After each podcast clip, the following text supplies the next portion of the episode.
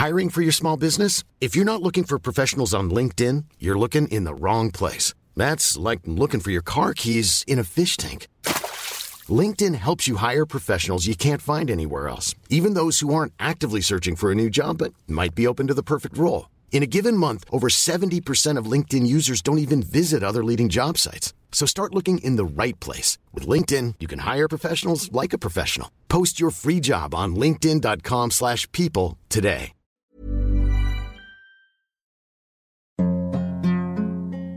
Det er to måneder siden, at krigen mellem Israel og Hamas begyndte. At jeg kan mærke, at jeg har skånet mig selv en lille smule for at se især billederne inden fra Gaza faktisk, og måske ikke helt tænkt over, hvorfor. Indtil jeg sådan for nogle dage siden begyndte at tænke over, hvad jeg egentlig selv oplevede, dengang jeg var i Gaza for 22 år siden. I dag skal du med til Gaza. Ikke som der ser ud i dag, men som der så ud i 2001, da Altingets chefredaktør han besøgte byen. Dengang undrede han sig over, hvorfor børnene og ikke fædrene de gik på gaden i kamp mod Israel. Og i dag ser Jakob Nielsen tilbage på, hvad det har haft af betydning for krigen. Jeg hedder Karoline Tranberg, og du lytter til Altinget Azure.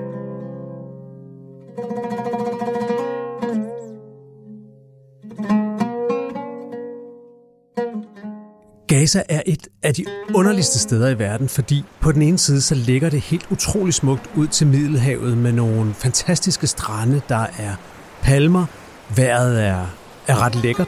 Dele af Gaza er også meget frodigt, der er oliventræer, men samtidig er det jo også en af de vildeste ghettoer i hele verden med utrolig mange meget, meget grimme huse bygget i beton og et sted, hvor der bor mange flere mennesker, end der burde bo, og normalt tror jeg også bor på sådan nogle næsten paradisdestinationer, som det er.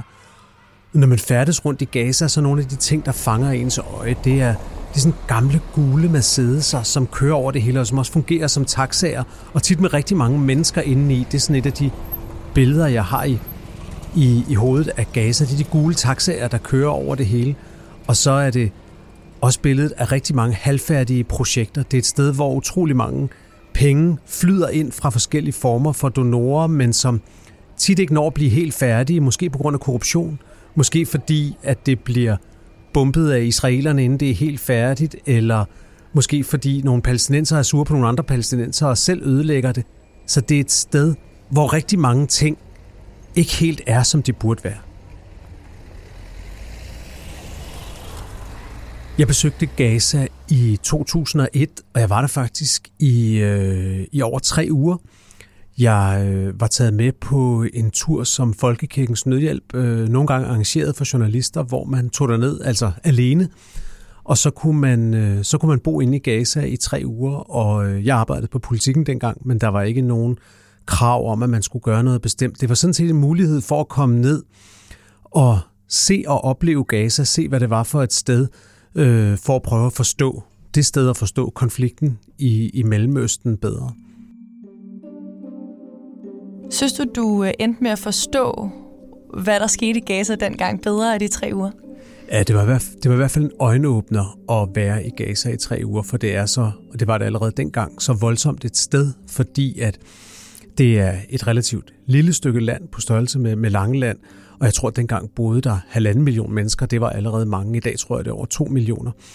Og dengang jeg var dernede, lå der så også israelske bosættelser midt inde i Gaza. Så inde på det her lille stykke land var der så nogle enklaver, der var omkranset af mure.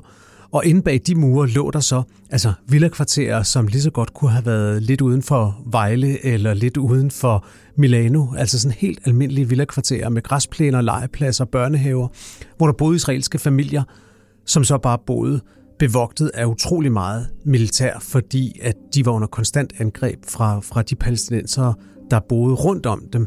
Øh, de fleste af dem under langt mere sparsommelige forhold, må man sige. Det var kort efter terrorangrebet i USA den 11. september. Du var afsted. Hvordan var situationen i Gaza dengang? Det var som om situationen ikke bare i Gaza, men hele verden stod og sidrede lidt, fordi ja, terrorangrebet 11. september havde lige fundet sted, og jeg tror alle godt vidste, at det ville forandre verden sådan på en meget fundamental måde, men ingen vidste nok helt, hvordan. Jeg tror nærmest, det var, det var mens jeg var der, at, øh, at USA indledte krigen i, øh, i Afghanistan øh, som reaktion på, på 11. september. Jeg kan også huske, mens jeg var der, der, der styrtede et fly ned i en af lufthavnene i New York, og der var lige en time eller to, hvor ingen vidste, om det her nu var et nyt terrorangreb, eller om det i gåsøjne bare var et almindeligt øh, flystyrt, og det viste sig at være det sidste. Men det var sådan et tidspunkt, hvor at man virkelig ikke rigtig vidste, hvilken vej verden var ved at gå. Og dengang var rigtig, rigtig meget af vores udlandsdækning i danske medier og i internationale medier koncentreret om Mellemøsten, om konflikten mellem Israel og palæstinenserne. Det fyldte helt utrolig meget.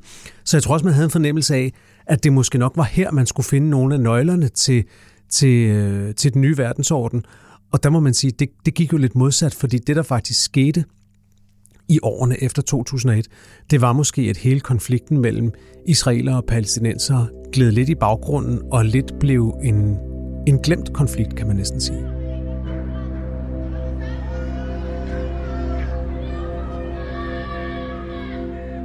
Da du var i Gaza, hvordan var øh, befolkningens stemning så over for øh, Hamas dengang? Dengang var Hamas af rigtig mange, og især af de fleste palæstinensere, øh, betragtet som en nødhjælpsorganisation primært. Øh, jeg tror, USA havde lige præcis øh, sat dem på terrorlisten dengang efter, efter hårdt pres fra Israel, men, men det havde faktisk været en organisation, som også USA og andre vestlige lande havde doneret penge til, fordi Hamas udførte utrolig meget socialt arbejde. Og, og det var den rolle, de også spillede meget i Gaza, som nogen, der uddelte simpelthen kontanter til, til familier i nød, som uddelte mad og som havde andre sociale projekter. Og det var enormt vigtigt, fordi at det palæstinensiske selvstyre, ledet af ham, der hed Yasser Arafat, som var, som var, var leder af det dengang, var helt utrolig korrupt og, øh, og, og gjorde meget lidt godt for sin egen befolkning. Det var meget optaget af interne magtkampe og forskellige væbnede styrker inden for selvstyret, der bekæmpede hinanden. Så befolkningen havde utrolig stor mistillid med god grund til, til det palæstinensiske selvstyre. Men Hamas oplevede de som nogen, der leverede rigtige ydelser, og som nogen, der ikke var korrupte, som nogen, der tog de penge, de fik fra udlandet, og faktisk gav dem videre til folket og førte regnskab over, at de kom videre. Jeg kan huske, at jeg besøgte et Hamas-kontor, hvor der blev uddelt nødhjælp og penge, og hvor de viste mig ringbindene. Og jeg kunne selvfølgelig ikke stå og se, hvad der stod i dem, men det var meget vigtigt for dem at vise, at de havde nogle ringbind, hvor de skrev ned, hvad de havde fået og hvad de gav.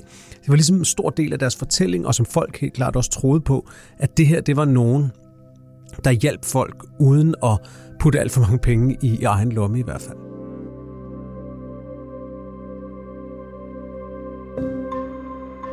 Jeg ved, der var noget andet, du undrede dig over øh, på din øh, tur rundt i Gaza, øh, som ikke handler om de voksne, men om børnene. Det, der undrede mig allermest i Gaza, det var alle de børn, jeg så hele tiden. Der var så mange børn, og det var der jo dels ude ved nogle af de steder, hvor de israelske soldater var, hvor de stod og kastede med sten, og det var jo tydeligvis ekstremt farligt, det de lavede. De stod og kastede med sten, og de israelske soldater skød tilbage, nogle gange med gummikugler, nogle gange, tror jeg, med rigtig ammunition. Øhm, og de der børn, altså, var jo helt ubeskyttede, og så, så gjorde de det alligevel. Det var, jo, det var jo ekstremt voldsomt at se. Og i det hele taget på gaderne overalt i Gaza, synes jeg, at man så utrolig mange børn og utrolig få mænd. Og det undrede mig, mens jeg gik rundt der, hvor er, hvor er de her børns fædre henne, og hvorfor er børnene så meget ude, og hvorfor er fædrene usynlige? Det synes jeg var ekstremt underligt. Og hvad var forklaringen på, at fædrene lå derhjemme, mens børnene var på gaden? Så mødte jeg en, øh, en psykiater, som øh, var en internationalt anerkendt palæstinensisk psykiater, som også siden øh, øh, fik en, en, en særlig sådan fredspris i USA og andre ting. Øh, ham, øh, ham mødte jeg og, og talte med, og han sagde, øh, at det der, det kunne han meget nemt forklare, øh, hvor de fædre var henne. De, øh, de ligger hjemme på sofaen, sagde han. De ligger og sover og ser fjernsyn hjemme på sofaen, og det synes jeg har lød endnu mere underligt. Så hvorfor gør de det?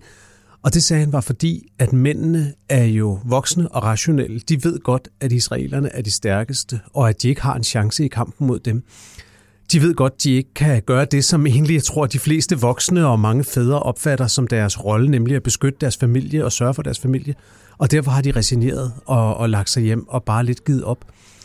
Og det var så ifølge psykiateren også en stor del af forklaringen på, at børnene så var på gaden, fordi han sagde, de børn, de overtager ligesom den rolle, som deres fædre ikke vil udføre. Altså, de, de reagerer og overtager rollen som dem, der skal forsvare familien, som dem, der skal, der skal ud og, og kæmpe mod israelerne, når nu deres, deres fædre ikke vil.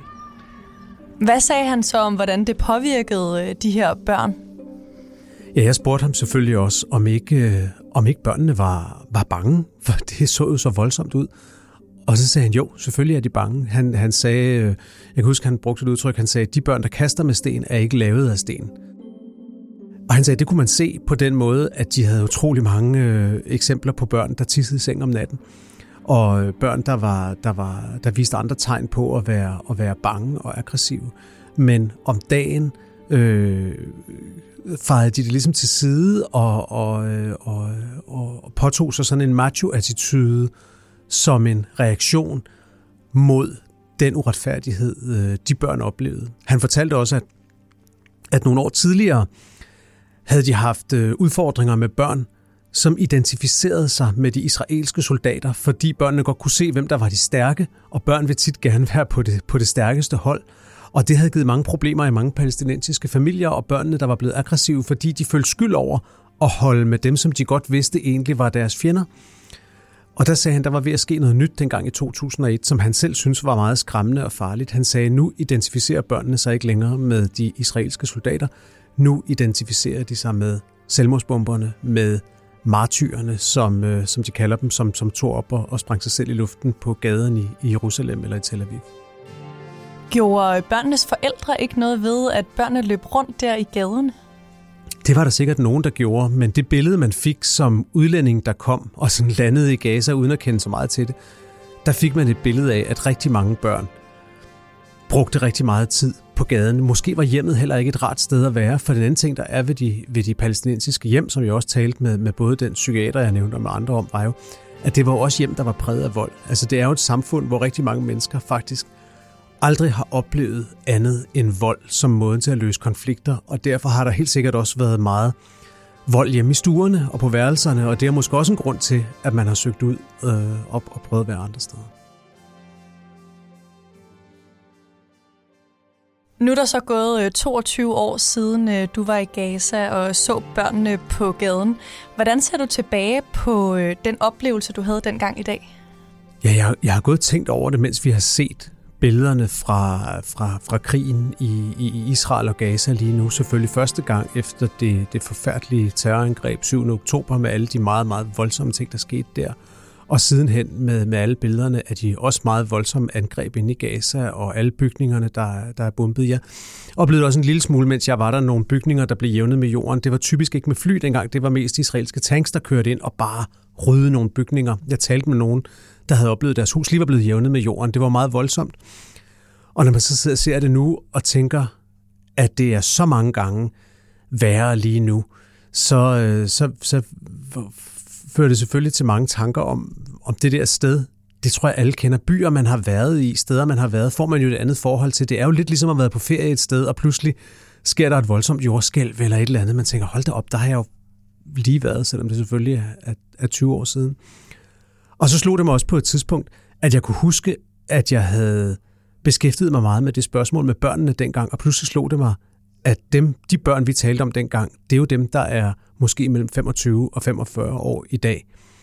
Og det er jo helt ubærligt at tænke på, at man allerede for 20 år siden snakkede åbent om, at det går helt galt med den her generation, hvis ikke vi gør noget, og, og, og nu er det så også gået helt galt. Hvad tror du, det, at børnene gik på gaden dengang øh, og kæmpede mod israelerne, har betydet for krigen i dag? Eller tror du, det har betydet noget? Jeg synes jo på en måde ikke, det er overraskende, fordi at det er børn, som har oplevet hele deres liv, at, øh, at den her kamp har foregået, og at begge parter nærmest kun har brugt vold til at prøve at, at løse den. Så på den måde er det ikke særlig overraskende, men jeg synes, det er enormt skræmmende at tænke på, at næsten uanset hvordan denne her konflikt ender, så har vi jo lige så vel som man dengang kunne forudse, at det ville gå galt med de børn, så har vi jo nu endnu flere, måske endnu mere desperate mennesker.